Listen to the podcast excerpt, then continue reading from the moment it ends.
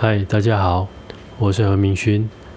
现在时间是十二月二十八号晚上十点十一分。今天想要和大家聊聊关于正念的练习相关的议题。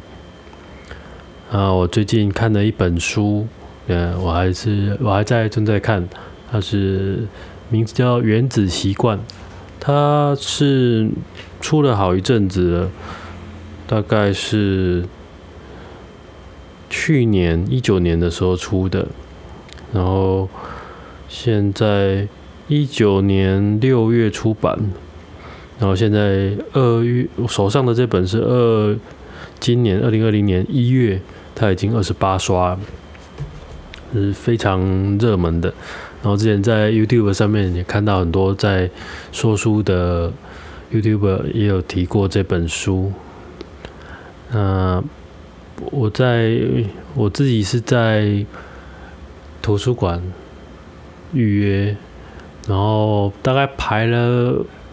应该快两个月有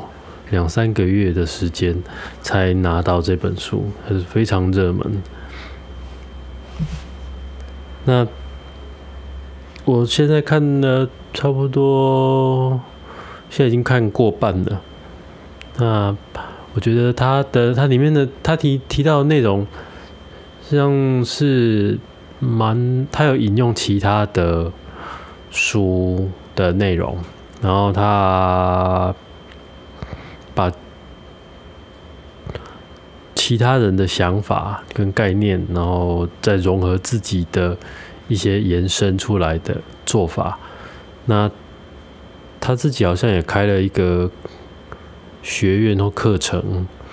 来教导大家操作这个方法。那他的概念实际上是都都还蛮，也不能说老套，而是说就是这些。这些他的想法里面东东西，事实上已经有很多人提过，那他可能就是四散各处的，就是没有有一些人提过其中的某一些部分。那我觉得这个作者蛮厉害，就是因为他自己个个人的人生经验，然后造成了他特别在追求这一块。那有有兴趣人的人，你们可以去，我觉得是可能。可能买会比较快，因为真的图图书馆要等，不知道等到什么时候。那像我自己是那种买了书可能就会摆在那边的人，所以我就尽量可以借就尽量用借的。那因因为它有还书的期限嘛，所以我会尽量在那个还书期限之内赶快把它看完。那这是我我自己的方法。那今今它内容真的是还蛮完整的，我我觉得他在在心法上，就是在养成习惯，它的重点就是要养成习惯，然后他在过程当中会有一些呃概念上的，就是在心理上如何去思考这件事情，以及实物上、技术上如何去安排你的战战略是什么，战术是什么。我觉得他这本书还蛮蛮蛮完整的。那我觉得我在看的时候就一直在想着怎么样把把这个东西带进去正念的的练习当中、课程当中，因为这些练习。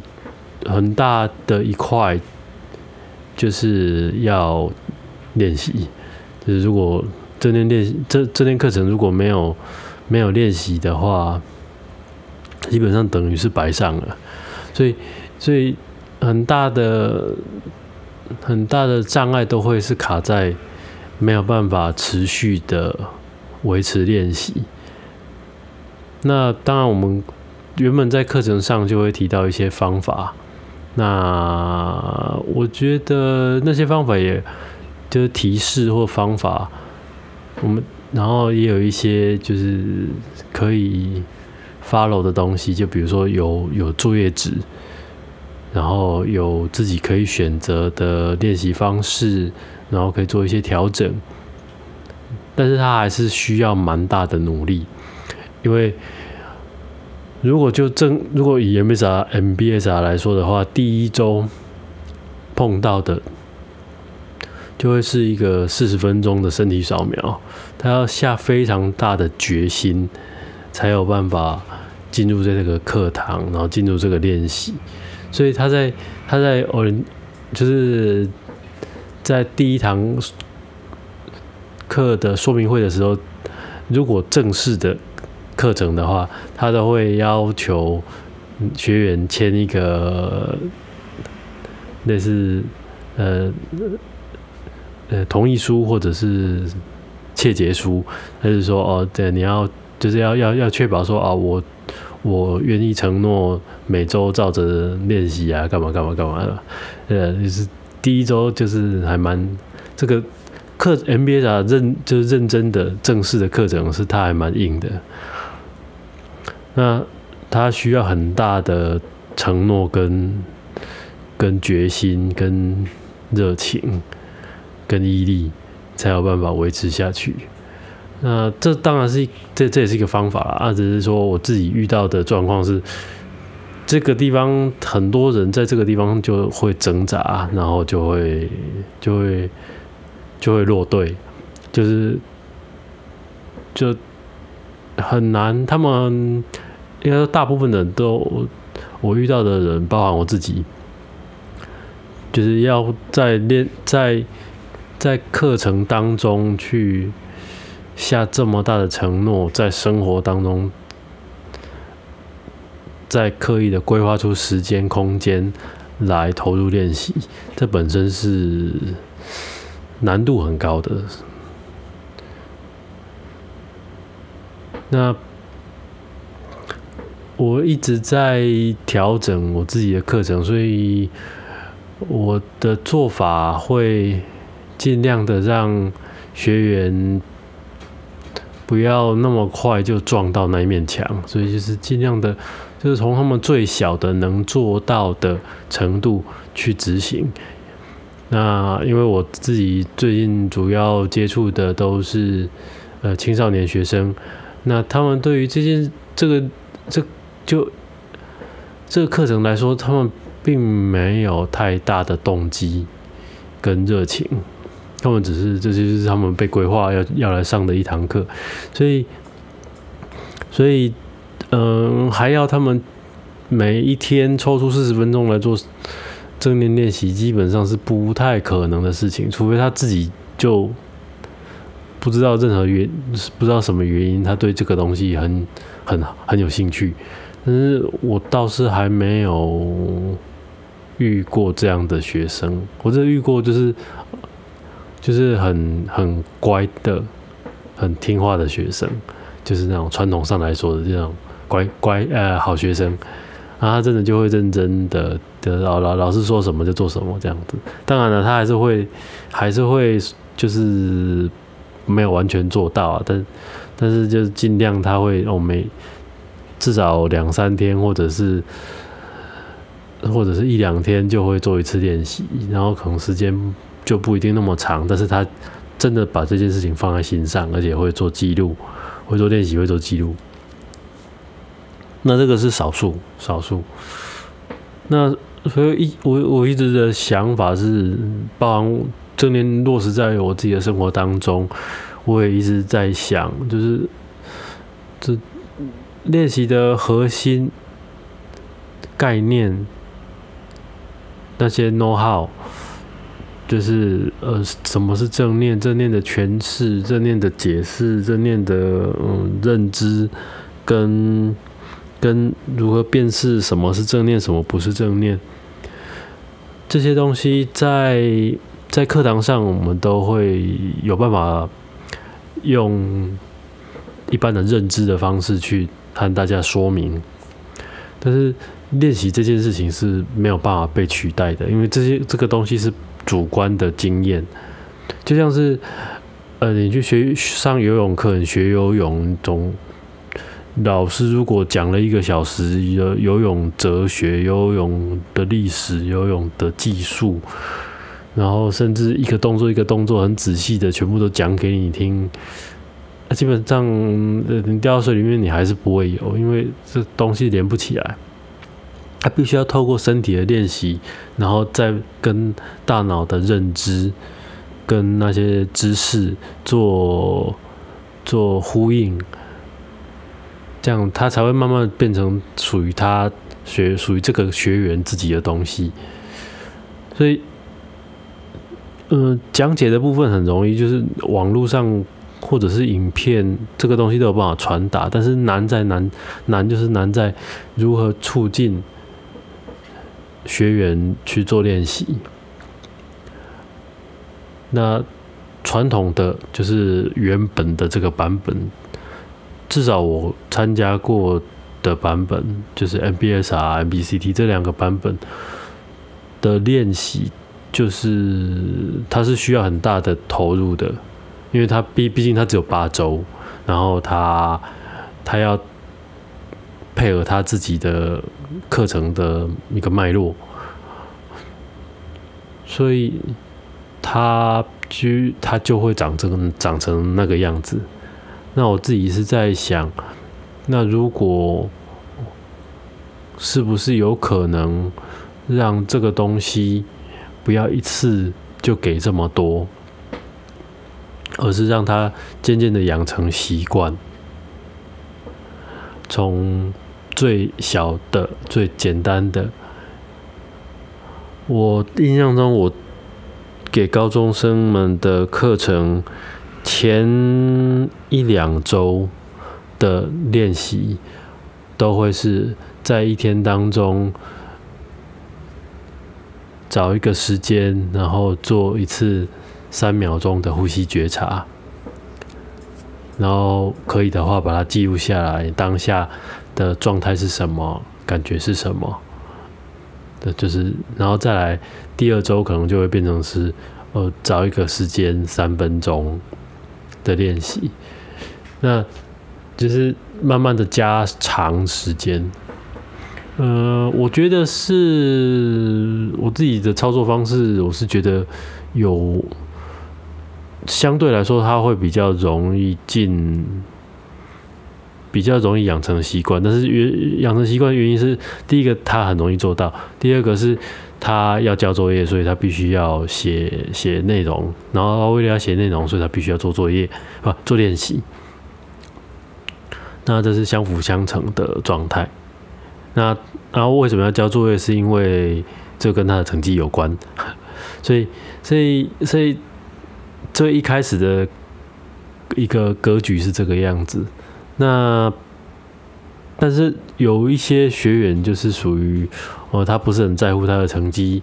啊，那这一套就跟他没有关系，就是影响不了他，就他不想做也是不想做，他不想交作业他也是不交作业。那像这样的学员就真的就没办法，因为上上课他教啊，上课也没有认真的听，也没有认真的跟着练习，那。下课也没有做回家作业，那基本上就什么都没有，他只是就只是出现在那里，然后不知也许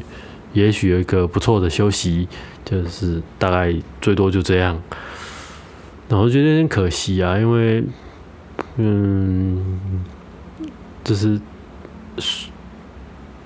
一直在想这堂课能不能有更发挥更高的效益，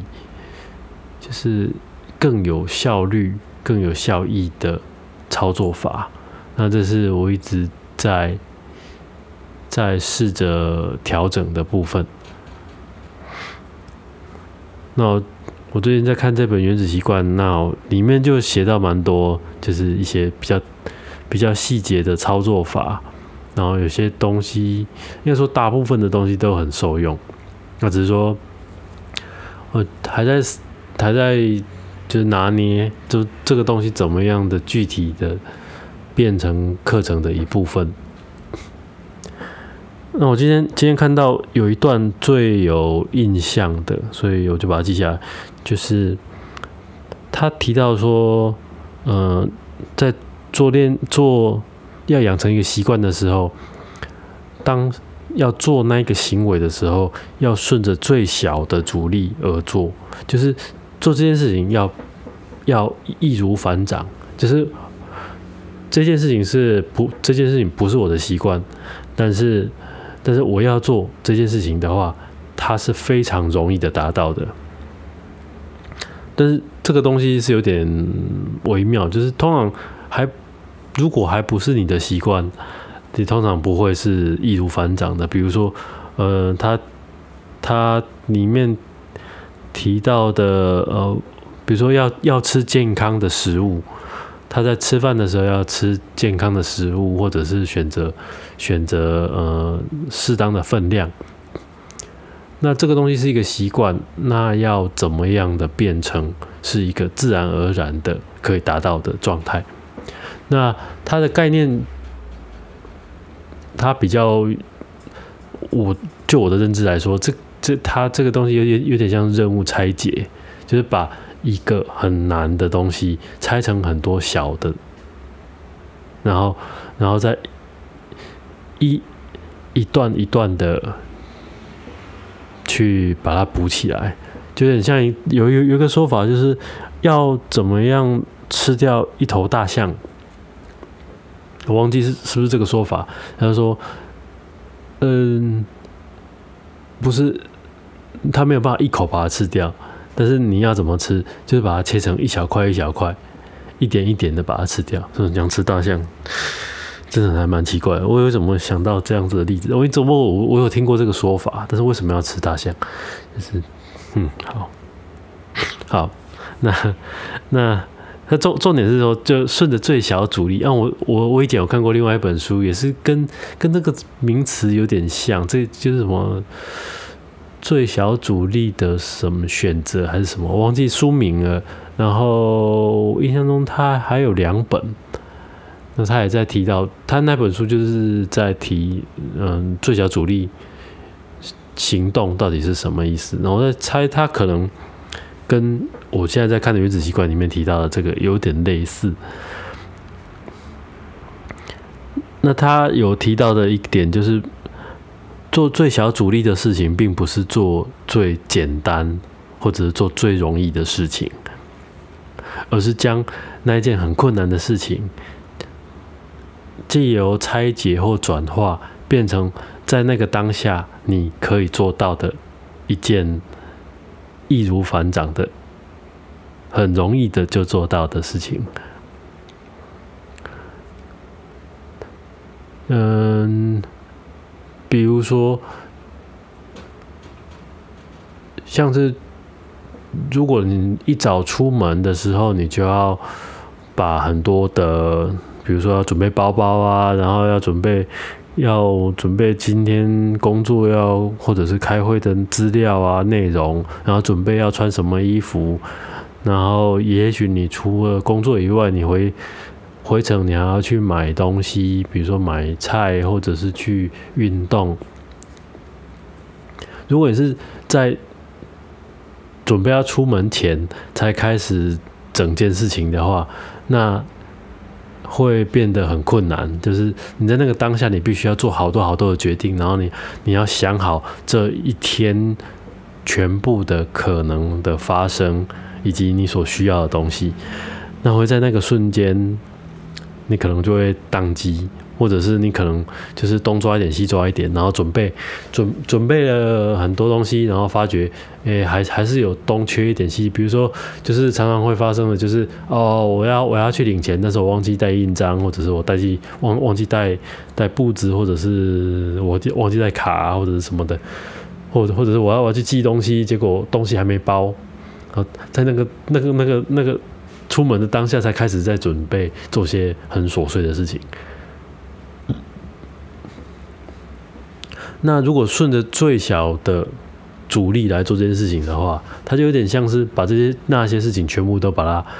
拆解成一项一项。那本来就是一项一项的，但是你可以呃做一些计划，就是哦，我就比如说我找个篮子，那这个篮子就是我要出门的时候东西全部都要放那边，那就可以。你你在生活的时候，你就想你你在做活动的时候，你可能你回家，你就可以想一下哦，我现在我明天我要做什么，然后比如说哦，我要买菜买东西，那我就可以丢一个，比如说带一个购物袋，它是一个提示物，然后就把它丢进去。那当我看到购物袋的时候，就知道哦，我要买菜。然后甚甚至你可以把购物清单跟袋子放在一起。那比如说，如果你要去运动的话，一样就是把把要运动的东西也放进去。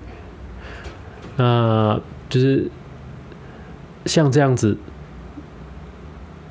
你只要想到就去做那件事情，然后它就会从你的脑袋当中清空，你就不用挂心在那件事情上。那这样子的话，那你只要在最后你再检查过一遍，整个顺过一遍的时候，你就会很容易的把这些东西很轻松的把它完成一个出门前的准备。那我我我自己的习惯也是这样，因为我有时候出门的时间点是早上五六点。那我又是一个蛮晚睡的人，所以早上起来的时候，通常都是脑袋很昏沉，然后不知道自己在干嘛的状态。所以我通常都会前一天晚上就开始，就是东摸一点，西摸一点，看到看到就是突然想起什么事情的时候，我就会把它把它放进去，放然后准备好。那到隔天要出门的时候，就是哦把。那一篮子的东西，或者那一袋一整袋的东西，就拎着就出门，这样就好，就不用再思考，在在在早上的时候才要思考，说我今天要做什么或要带什么。呃，他出错的几率还蛮高的，就我的经验来说。那所以在那个当下，你每一个行动，它就会变得比较轻松，比较容易。因为比如说你出门的时候，你只要把那一袋东西拿着，然后就出门，这件事情很容易，就是你只要只要做一个动作。那书里面有提到，就是说尽量把这些任务拆解成两分钟内就可以完成的。那因为你你做了两分钟之内，呃，你可能就会一来它不会占你太多时间，二来是你做了两分钟的时候。当然，如果你有余裕的话，你这两分钟你都已经做完了，那你可能就会想要再多做两分钟。那这个又是另外一个概念，因为它它牵扯到就是就是就是一个惯性，就是一个如果你已经做了两分钟，那你可能你会继续持续继续做下去的机会会比较高一点。那这个最小阻力。呃，我想到的是，就是在我们在做正念练习的时候，比如说我们要做呃呼吸觉察，我们可能会准备一个瑜伽垫，然后可能会准备一个瑜伽砖或者是一个坐垫，然后在一个安静的地方，然后放引导的音档。然后准备好自己的的状态，或者是衣服也要准备好，环境也要准备好，然后要进入那个练习的状态。嗯，这件事情就这样讲过去很容易，但是实际上是还蛮困难的，因为你在生活当中，你每一天都有自己原本的呃呃规律的某要做的事情。那甚至你可能在生活当中，可能要找出一个空间或时间来准备这些事情，都有点困难。有在想说，哦，那这样子有没有可能把正念的任何一个练习，就是它可以透过《原子习惯》这本书里面提到的方法，然后让它变成是一个可以从一个陌生，对于这个这个这个练习或方法陌生，然后到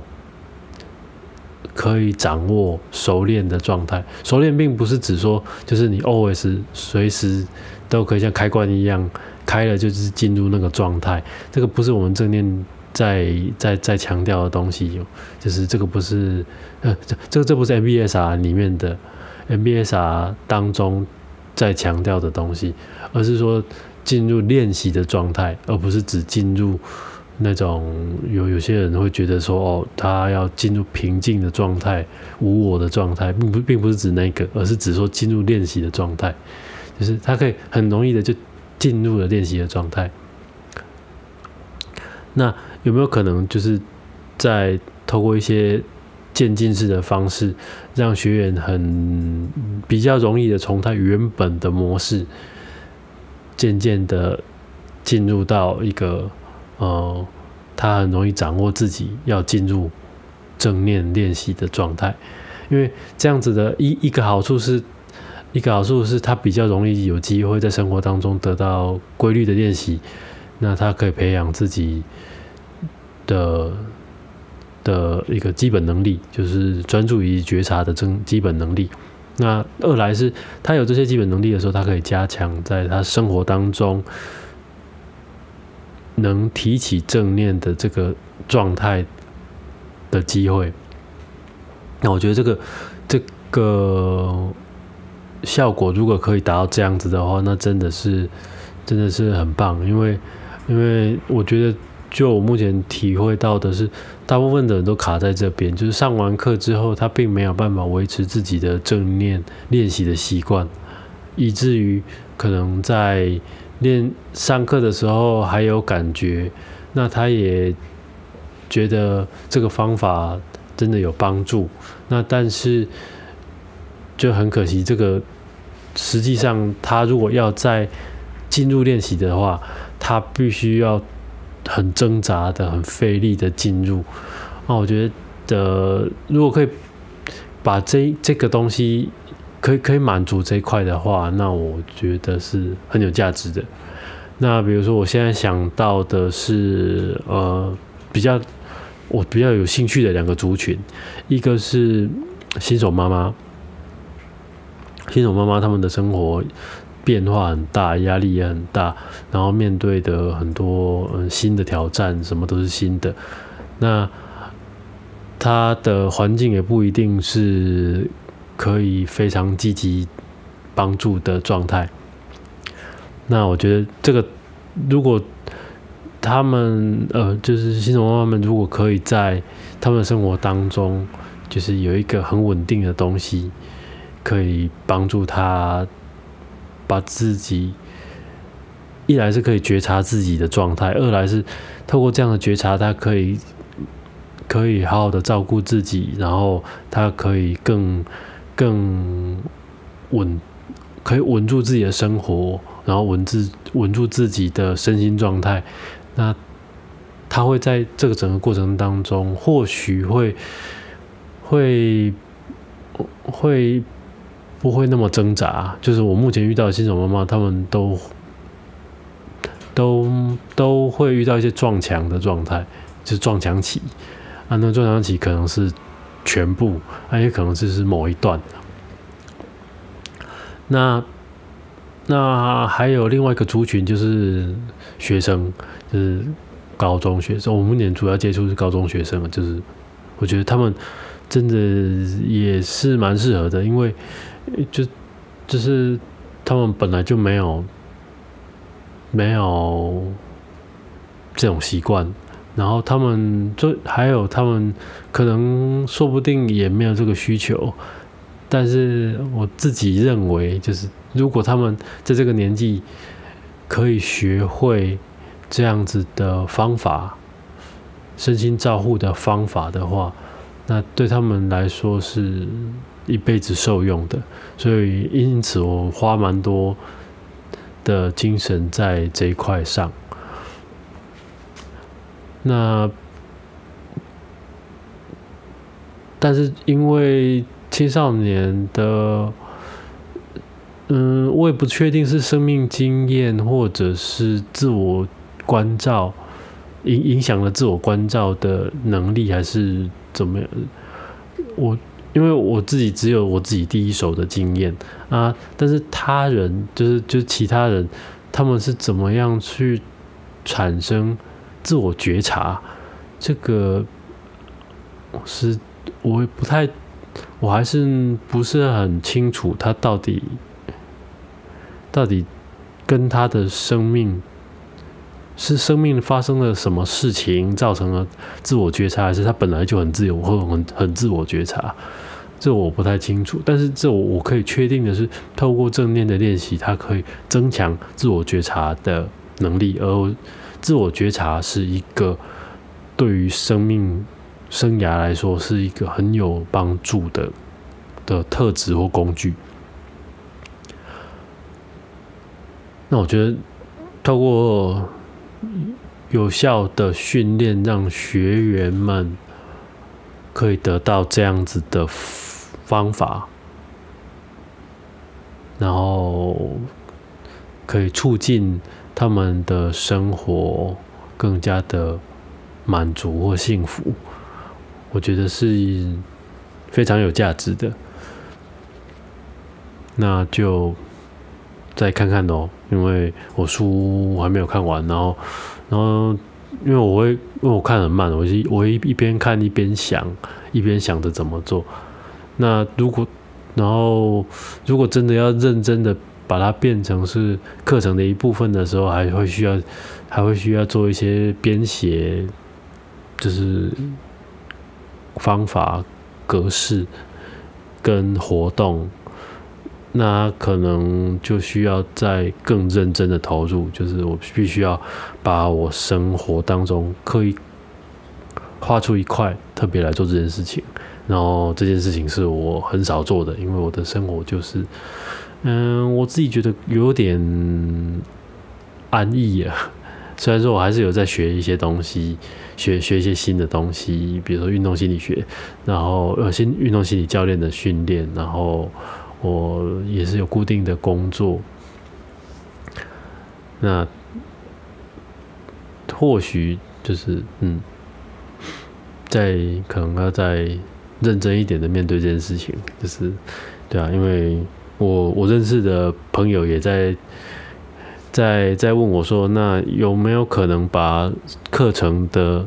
变成是一种教材，让它可以可以被不断的。重复使用，那当然呢，就是 MBSR 本身它就是一个课程，然后它也有教材。那我只是想说，哦，那我自己自己在 run 的这些东西，我是觉得它现在还没有很成熟，因为我不断的改，会会微微的变动一些东西，然后我一直觉得这些东西，我到底到底哪些有效，哪些没有没有效，我能确定没有效的东西，但是那个但那些有，我觉得就是有效的，就是除了无效的东西以外。那些是不是真的那么有效，或者是它到底有效在哪里？到底是方法有效，还是是因只是因为我的关系，因为讲师是我，所以才有效？那我现在还在衡量这些事情。啊，如果有机会的话，就可以把它弄成教材，因为我也蛮希望它可以是一个可以被重复操作的，然后有效的。啊，甚至如果更好的话，它是可以是一个在线上的一个模式，那就它就不需要呃时间或者是空间的限制，然后再加上我们最近今这这今年可能明年应该也差不多，就是呃因为疫情的关系，大家对于对于这种呃群聚的。状态可能都会有一些保守。那如果可以在线上让大家可以参与课程、学习方法，那我觉得会是很棒的一个状态。然后今天就分享